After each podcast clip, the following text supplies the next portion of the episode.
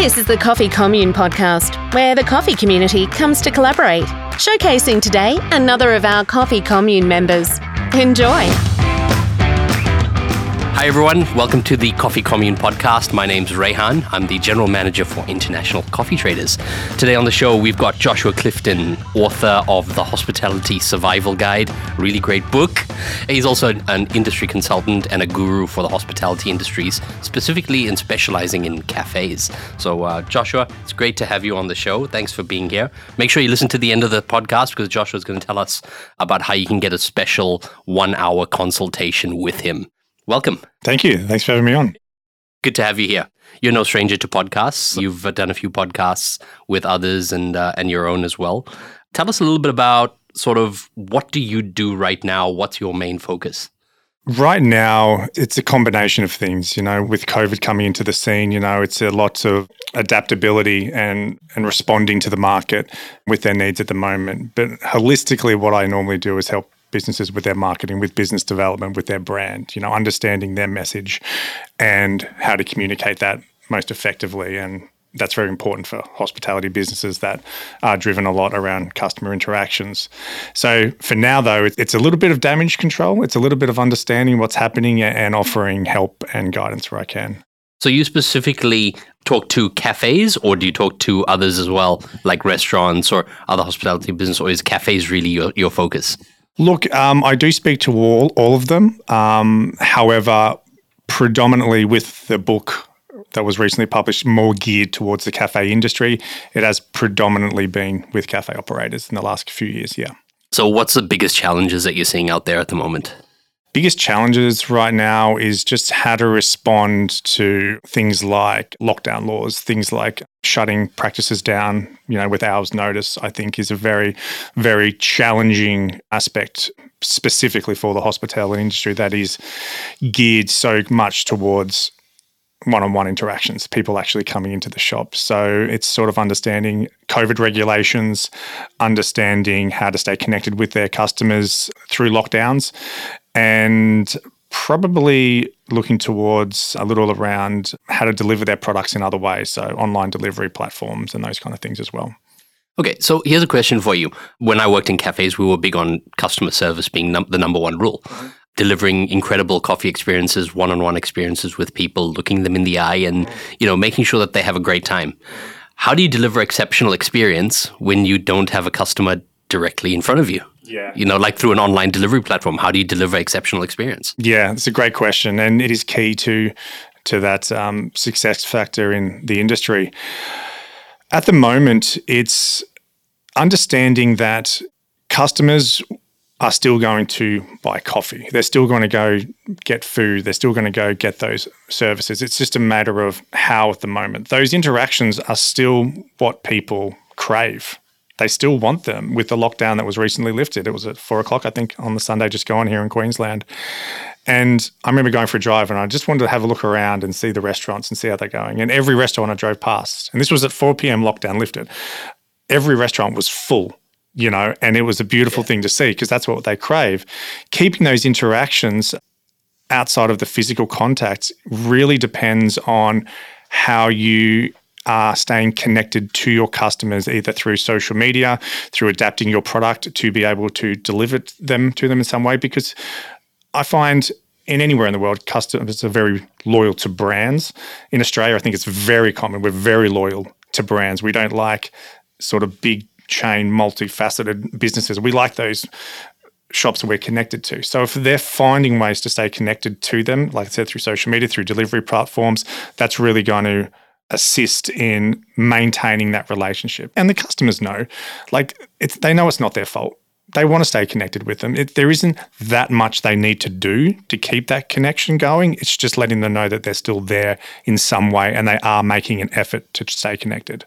So it sounds like it's it's just about realizing that even though an order comes in now by email or text message, that there's still a human being on the other end of that transaction, mm. even though you can't see them physically standing in front of you. Absolutely. They know that they're struggling. If this was a case of a cafe or going down and they had all their operations ceased for whatever reason, you know, that would be I would say, more difficult to maintain those relationships because people could just go, you know what, we'll just go somewhere else because we can't get that from these guys now. But because there's this whole saturation of everyone going down at the same time, it's pretty, it's, I think it's an easy way to keep that connection strong.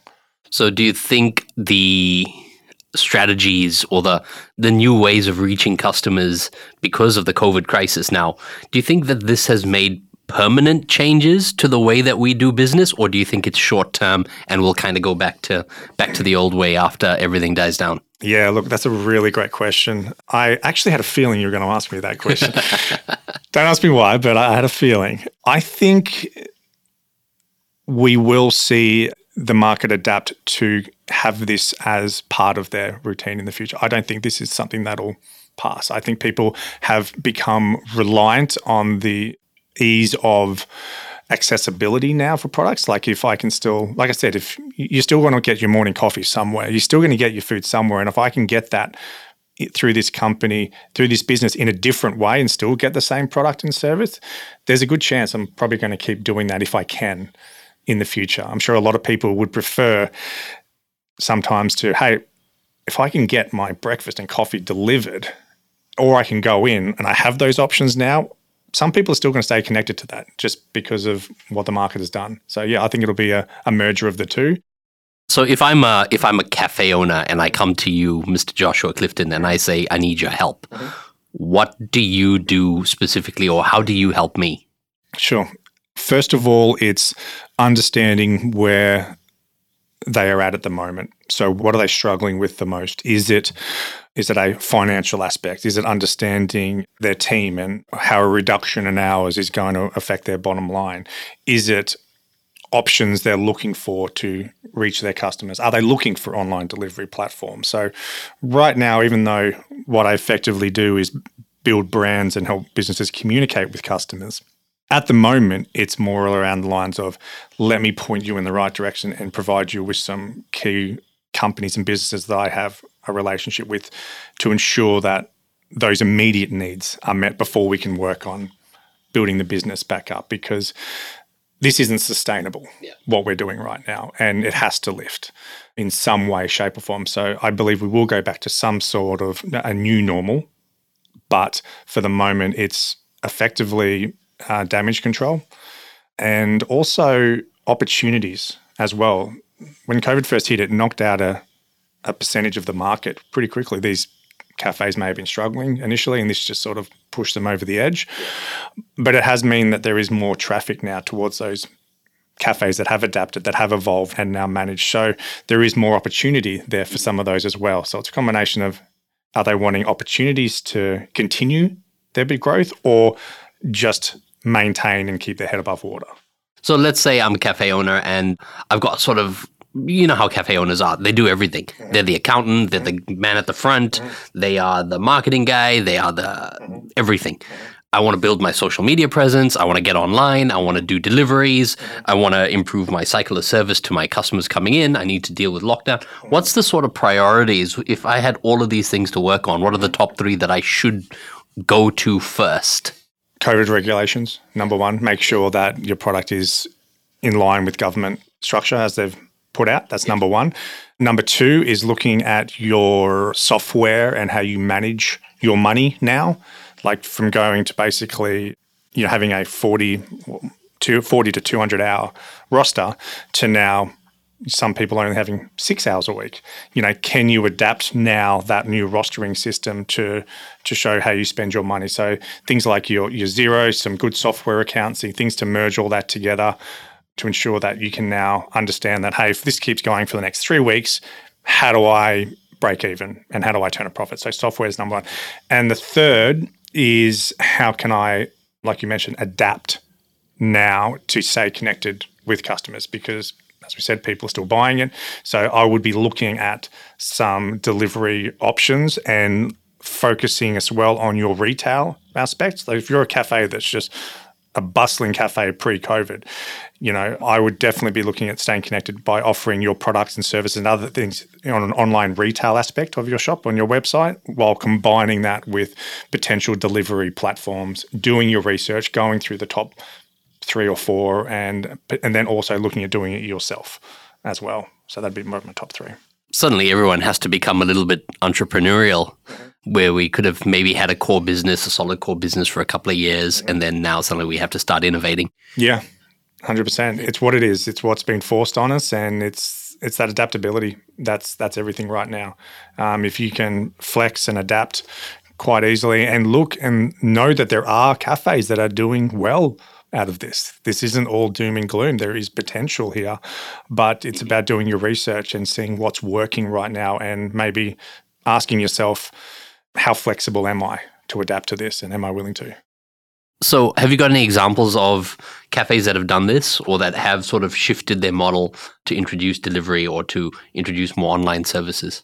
Not a particular one. I like in the group, I see in members talking about that they are doing well and that their business has grown and that they've uh, adapted COVID safe practices to deliver their coffee more efficiently and effectively in what they do. So it's more just around systems and structures to be compliant, but also still be able to deliver their product. And some cafes are more flexible to do that than others. A cafe in the city is going to be a lot more difficult to be able to do that than a cafe, say, in the suburbs where they could do some contactless sort of communication and travel up and pick up their goods and services a bit faster. So it is dependable, but it really does come down to how to still deliver their product on in a retail space and a delivery platform space.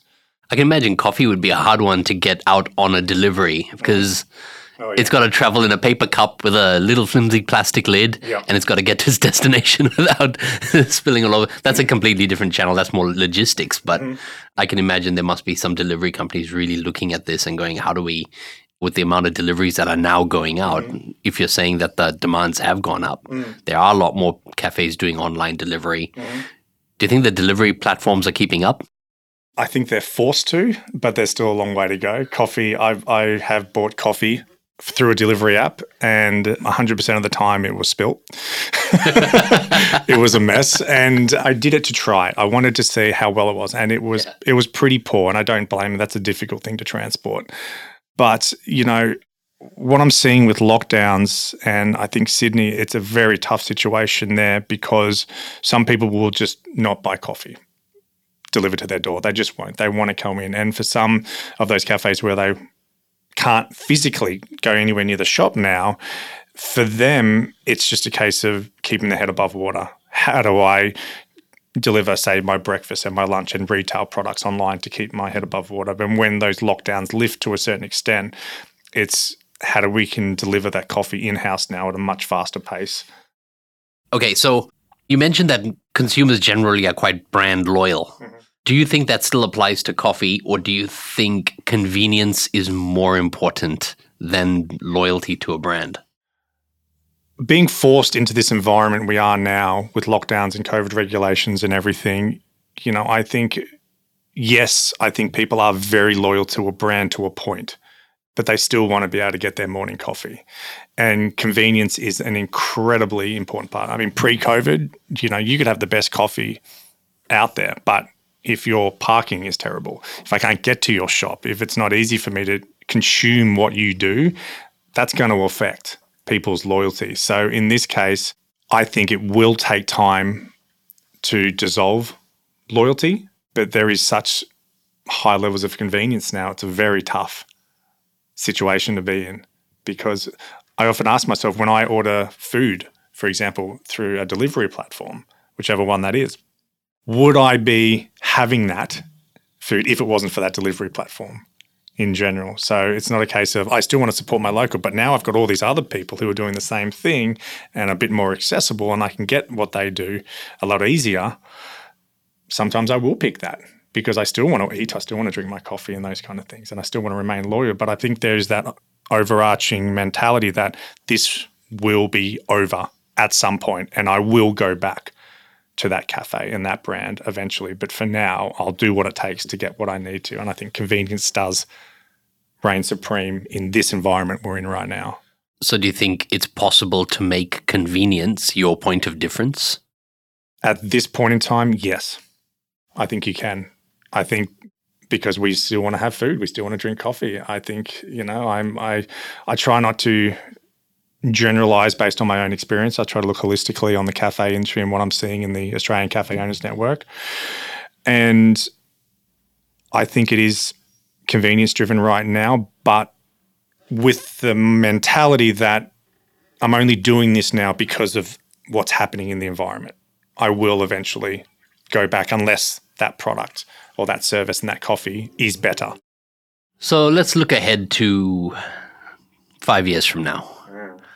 What do you see yourself offering the hospitality industry in the future?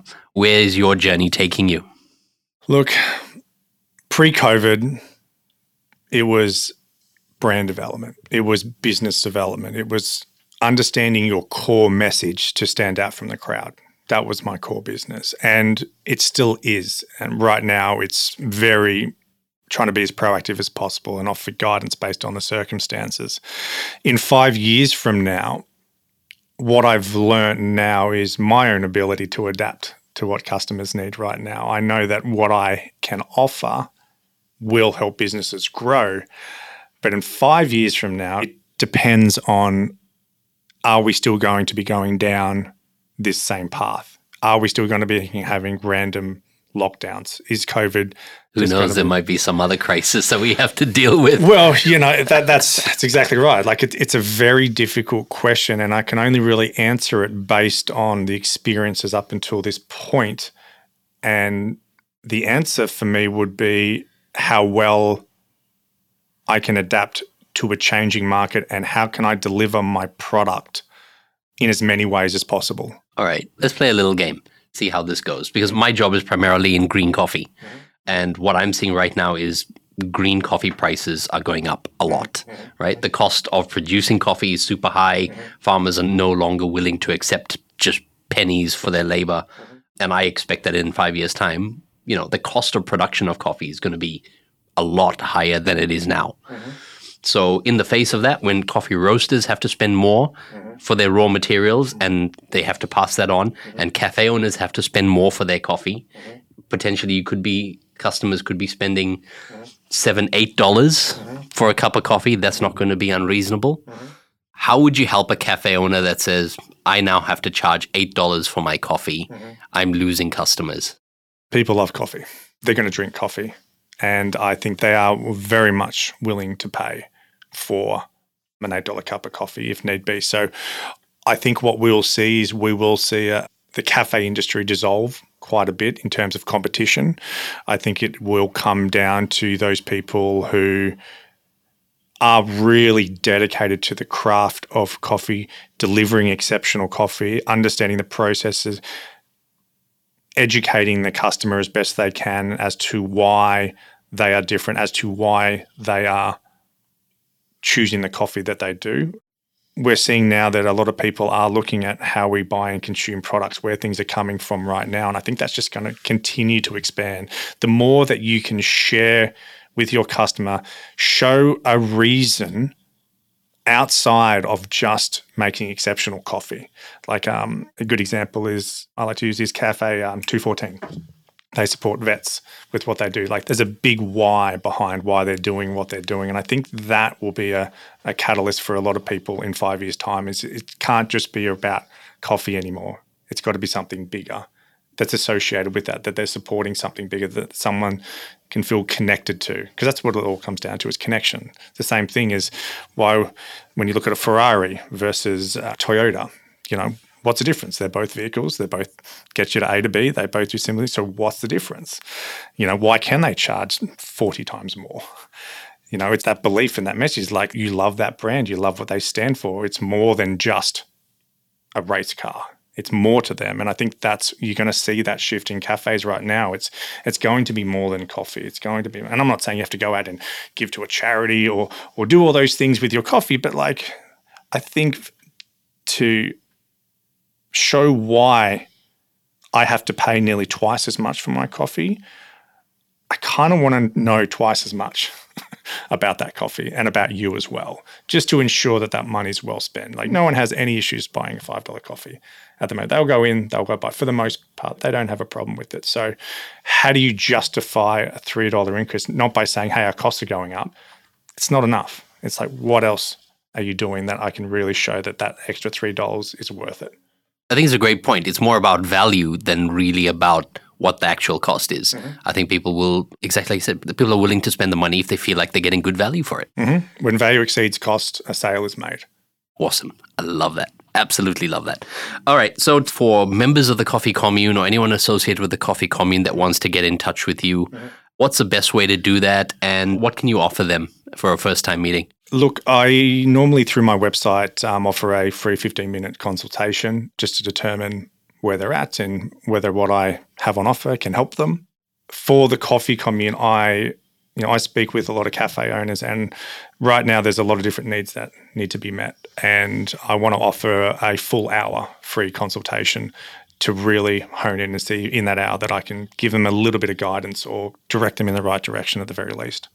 And what's your website and email? Sure. So website is masterhost.com.au and email is info at masterhost.com.au. And either way, there's contacts forms on the website. Reach out to me there and we can lock in a time. We'll make sure to link all of these contact details in the show notes. Josh, it's been amazing talking to you. It's always fun whenever we get together to chat. Thanks so much for being part of the show. Thanks so much, Ray. Thank you for listening to the Coffee Commune podcast. Remember to subscribe and rate this show wherever you're listening.